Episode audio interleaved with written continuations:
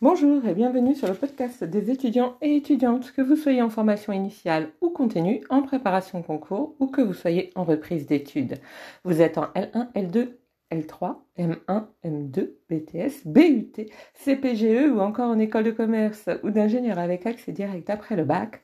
Ce podcast est pour vous. Il s'adresse aussi à ceux et celles qui souhaitent passer les concours de la fonction publique, à ceux et celles en devenir, à ceux et celles qui hésitent, qui veulent ne pas se tromper. Nous sommes ici pour discuter cours, méthodologie, meilleurs moyens de réussir et culture générale. Aujourd'hui, j'aimerais euh, beaucoup vous parler de révision, puisqu'un certain nombre d'entre vous vont passer leur, euh, une partie au moins de leur été à réviser pour euh, reprendre, retravailler pour, on va dire, fin août, tout début septembre. Euh, alors oui, je sais qu'à la fac, ça ne se passe pas comme ça. Vous avez les rattrapages euh, en juin. Euh, ce n'est pas forcément le cas dans les écoles où les rattrapages ont lieu très souvent fin août. Donc voilà, c'était, enfin ce sera en fait un podcast pour les personnes qui ne sont pas forcément à la fac. oui, ça arrive. Alors, tout d'abord, Évidemment, euh, tout dépend de ce que vous avez à revoir. Vous pouvez avoir à revoir votre mémoire. Par exemple, si vous êtes en Master 1, le petit mémoire, ou en Master 2, le grand mémoire. Euh, et ça, il faut absolument, absolument, absolument penser à vous faire aider par euh, l'enseignant qui vous suit ou le responsable pédagogique qui vous suit. Oui, parce que dans les écoles, ce n'est pas forcément le, un enseignant qui suit, ça peut être aussi un responsable pédagogique. Euh, alors évidemment, euh, cette personne, il ne faut pas lui demander de réécrire à votre place euh, ou de faire le travail à votre place, de faire les recherches, etc. Euh, de toute façon, elle ne pourrait pas, mais vous pouvez quand même lui envoyer les documents au fur et à mesure, tout ce que vous écrivez au fur et à mesure et lui demander si ça convient. La plupart du temps, on se rend compte que lorsque le... comment dire, le mémoire ne va pas, euh, eh bien, tout simplement, c'est souvent que la personne n'a pas osé faire suffisamment appel à son responsable de mémoire. Euh, et donc ça, c'est dommage, quoi. Alors évidemment, il y en a qui ont l'air surpris, alors qu'ils n'ont pas répondu à la demande. Je veux dire par là que euh, si on vous demande un mémoire de 50 pages, plus la bibliographie, plus les annexes, et que vous rendez un mémoire de 23 pages ou de 27 pages, ne rigolez pas, je l'ai vu, euh, bah forcément vous n'allez pas avoir la moyenne, hein, euh, c'est logique. Donc si vous ne répondez pas aux attendus, vous n'aurez pas la moyenne. Et dois-je préciser que répondre aux attendus ne peut vous donner que la moyenne a priori, à condition ensuite que, euh, évidemment, vous ayez fait attention au français, à l'orthographe, etc. mais on attend un minimum de vous et les attendus sont le minimum. Euh, donc, euh, je suis désolée, mais ça veut dire que quand vous répondez aux attendus, vous n'allez pas forcément avoir 19 ou 20 sur 20. Euh, certains s'étonnent parfois en me disant, mais je ne comprends pas, on m'a demandé 50 pages, j'ai fait 50 pages. On m'a demandé en plus une bibliographie et j'ai fait cette bibliographie. On m'a demandé en plus des annexes et j'ai donné les annexes. Et pour autant, je n'ai pas 20 sur 20. Bah non, parce que les attendus, c'est le minimum. Donc ensuite, évidemment, euh, vient tout ce que vous pouvez dire. Voyez, toute votre analyse. Et autre chose aussi, euh, votre mémoire n'est pas un super listing, euh, n'est pas non plus une liste de listes, n'est pas non plus, comment dire, un ensemble de listes. parce que ça, on le voit aussi. Donc non, euh, et puis en plus, quand vous, parfois vous faites des listes qui commencent par des, euh, par des articles, euh, d'autres qui commencent par des noms, et puis après j'ai des choses qui commencent par des verbes, ou vous commencez tout par un verbe, vous commencez mmh. tout par un article, vous commencez tout par un nom, mais à chaque fois que vous allez à la ligne et que vous faites un tiret, mais vous ne mélangez pas, quoi. Ça, on voit tout de suite que ce n'est pas structuré, que ce n'est pas structuré dans votre tête. Mais en plus, un mémoire, euh, on oublie. Hein, les listes, c'est vraiment pour des, exercices très spécifiques que le prof vous demande. Et en l'occurrence, il est rare qu'un prof vous demande des listes euh, en mémoire, d'accord Sauf peut-être éventuellement, euh, allez, imaginons que vous fassiez un mémoire en anglais euh, sur le matériel de camping, peut-être, oui, je sais pas. Faudrait demander encore à un enseignant en anglais. Honnêtement, j'ai quand même, j'ai des doutes, quoi. Voilà. Euh, mais sait-on jamais, hein, en, anglais ou en langue étrangère, après tout, pourquoi pas? À demander à vos enseignants, je ne sais pas. Mais bon, il faut bien avoir en tête que les attendus, c'est le minimum. Et ce n'est pas ce qui va vous assurer la note maximale. C'est le minimum, encore une fois. Je le répète hein, parce que euh, j'ai bien vu la semaine dernière euh, que beaucoup euh, d'étudiants étaient très surpris par le fait qu'ils n'avaient pas la note maximale alors qu'ils avaient répondu aux attendus.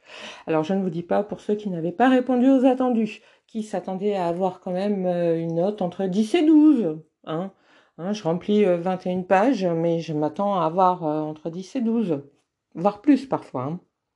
Donc reprenons, usez et abusez de votre enseignant, de la personne qui vous suit en tout cas, pour le mémoire, la personne qui vous a été assignée ou que vous avez choisi. Euh, il ne faut pas hésiter. Alors, faut pas l'appeler euh, tous les jours. Faut pas non plus lui envoyer à chaque fois que vous, enfin, le, tout votre document à chaque fois que vous avez écrit une page, mais pensez à, euh, à lui envoyer votre travail régulièrement et à lui demander ce qu'elle en pense. Ce qui implique donc, évidemment, vous l'aurez compris, de travailler régulièrement. Et ça, ça vaut pour tout le monde. Si euh, vous avez, euh, je ne sais pas moi, euh, imaginons, vous devez repasser un examen fin août, début septembre en économie, en management, etc., etc. vous ne vous y prenez pas cinq jours avant pour réviser. Vous révisez un petit peu tout le long de l'été. Éventuellement, vous faites une pause euh, le dimanche ou le samedi et dimanche si vous n'en avez pas trop à réviser. Euh, mais vous révisez tous les jours parce que c'est justement la régularité qui va payer. Le fait de revoir régulièrement l'ensemble des choses et on ne revoit pas une seule chose une seule fois, on le revoit régulièrement aussi et on s'assure d'avoir bien compris parce que si vous allez au rattrapage, ça veut dire qu'il y a des choses que vous n'avez pas compris. Et donc, il est important que vous compreniez. Éventuellement, là, vous allez demander euh, à un ami de vous aider. Qu'est-ce que lui ou elle a compris? Euh, Quelqu'un qui était en cours avec vous, avec qui vous vous êtes bien entendu, par exemple, pourquoi pas? Vous allez me dire que ça tombe euh, sous le sens, mais régulièrement, alors quand j'ai régulièrement, c'est tous les ans, j'ai des élèves qui m'envoient un mail pour me dire donc en général, euh, l'examen de rattrapage a lieu, euh, oui, on va dire vers le 26, 27, 28 août.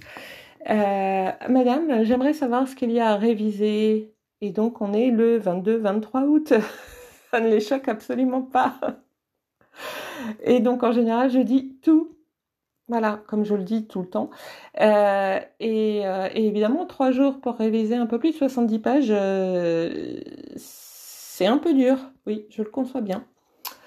Euh, donc vous êtes là parce que vous n'avez pas forcément réussi la première fois, soit parce que vous n'avez pas appris, vous avez peut-être fait des impasses, et donc là il va falloir reprendre les impasses, il va falloir reprendre ce que vous n'avez pas appris, ou bien vous avez vous n'avez pas compris plutôt, euh, vous avez fait des confusions, par exemple, j'en ai régulièrement chaque année euh, qui font des confusions, alors euh, souvent des confusions entre des auteurs, et donc évidemment ils se mélangent, mais et là c'est la première année que je vois ça, des gens qui ne se sont pas trompés d'auteur, mais qui se sont trompés dans ce que les personnes disaient. Donc, euh, bah, pour vous donner euh, une idée, j'ai eu, il y avait une question sur, euh, enfin, il y avait plusieurs questions sur l'analyse stratégique, donc une question sur les zones d'incertitude, et j'ai eu, j'ai eu des gens qui m'ont parlé de complètement autre chose, mais, mais de, de, Crozier et Friedberg, mais de complètement autre chose, c'est-à-dire qu'on m'a parlé de l'acteur, oui évidemment, dans les zones d'incertitude, on peut comprendre. Enfin, quand on pose une question sur les zones d'incertitude, on peut comprendre. Mais euh, c'est pas, ce que je demande. Je pose pas de questions sur l'acteur. Là, je pose des questions sur la zone d'incertitude. Euh, j'ai eu des personnes euh, qui ont euh, confondu zone d'incertitude et incertitude, ce qui n'est pas la même chose, vous en conviendrez. Euh, bon, après, il y a des personnes, c'était évident que ça n'allait pas le faire parce que quand vous me parlez, enfin, quand je pose des questions sur la zone d'incertitude et que vous me répondez euh, euh, par exemple, pour ne citer que lui, euh, ou Guy Bajois, euh, c'est clair que ça peut pas fonctionner, quoi. Même si effectivement, euh, on peut considérer que Guy Bajois étant dans un paradigme utilitariste et l'analyse stratégique se positionnant aussi dans un, dans un paradigme utilitariste, euh, oui, bah oui, mais non.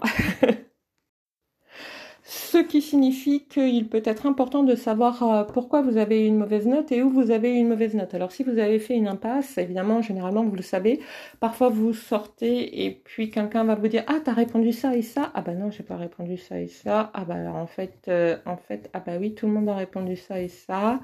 Ah oui, bah finalement c'était peut-être ce qu'il fallait faire. J'ouvre mon cahier. Ah bah oui, je vois qu'effectivement c'était bien ça.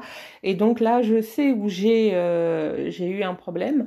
Euh, mais parfois, euh, vous ne savez pas forcément où vous avez eu des erreurs. Donc si c'est possible, euh, envoyez un mail à votre enseignant et demandez-lui si il ou elle euh, peut vous expliquer là où vous avez eu des erreurs, si c'est possible.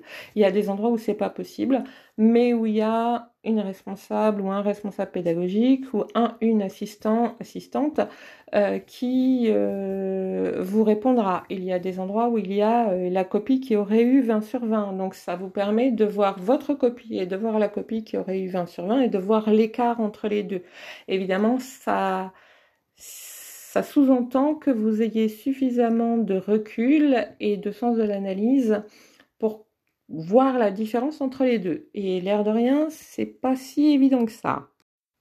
Je me souviens d'une année où j'ai mis une très très mauvaise note à une jeune femme. Enfin, je ne savais pas que c'était une jeune femme. Je l'ai su après puisque les copies sont anonymes. Euh, qui est venu me voir pour me demander, euh, et donc pour moi la copie était anonyme, donc je ne savais pas que c'était elle, donc je l'ai su au moment où elle est venue me voir. Je lui ai donc dit de, enfin je l'ai dirigée en fait vers la responsable pédagogique qui lui a donné sa copie et qui lui a donné la copie entre guillemets parfaite, celle qui aurait eu 20 sur 20. Euh, donc cette personne, il y avait cinq questions. Cette personne n'avait pas répondu à trois questions, donc mais vraiment pas répondu du tout. Un passe complète, donc zéro sur les trois questions, et sur les deux questions qui restaient, eh bien, euh, elle avait complètement interverti certains trucs, euh, un peu comme euh, si je vous parle de Crozier-Friedberg, vous me parlez de Luc Boltanski, donc évidemment ça ne marche pas. et elle est revenue me voir après. quand je dis après, c'est vraiment après, hein, la pause de midi. Euh, pour me dire qu'elle ne voyait pas la différence et qu'elle ne comprenait pas pourquoi elle n'avait pas eu 20 sur 20. Alors je n'ai pas compris si c'était de la mauvaise foi ou si vraiment elle n'avait vraiment pas vu la différence. Euh, J'en suis toujours là aujourd'hui.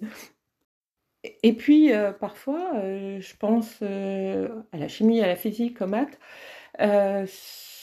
vous n'avez pas eu votre euh, unité d'enseignement euh, parce que vous n'avez pas assimilé suffisamment bien euh, la matière, donc vous avez eu des exercices, ils n'ont pas forcément été bons, et donc, euh, euh, l'enseignant vous met une mauvaise note, et donc vous êtes obligé d'aller au rattrapage. Là, c'est une question d'assimilation. Donc la seule manière d'assimiler, c'est un, de savoir le cours sur le bout des doigts et de le comprendre. Ça veut dire qu'éventuellement, là encore, il faut se faire aider, soit par l'enseignant, soit par un copain qui est meilleur que vous dans cette discipline, euh, et puis euh, et puis faire des exercices, des exercices, des exercices. Voilà. Alors ça, on en trouve plein en général sur internet euh, de façon gratuite, et puis évidemment, on peut se faire aider via des livres. Hein, il y a des livres de d'exercices et de corriger, donc il faut pas hésiter. Vous êtes en train de bâtir votre avenir. C'est chouette, non? Souhaiteriez-vous être ailleurs? En attendant, je vous souhaite bon courage, patience et ténacité.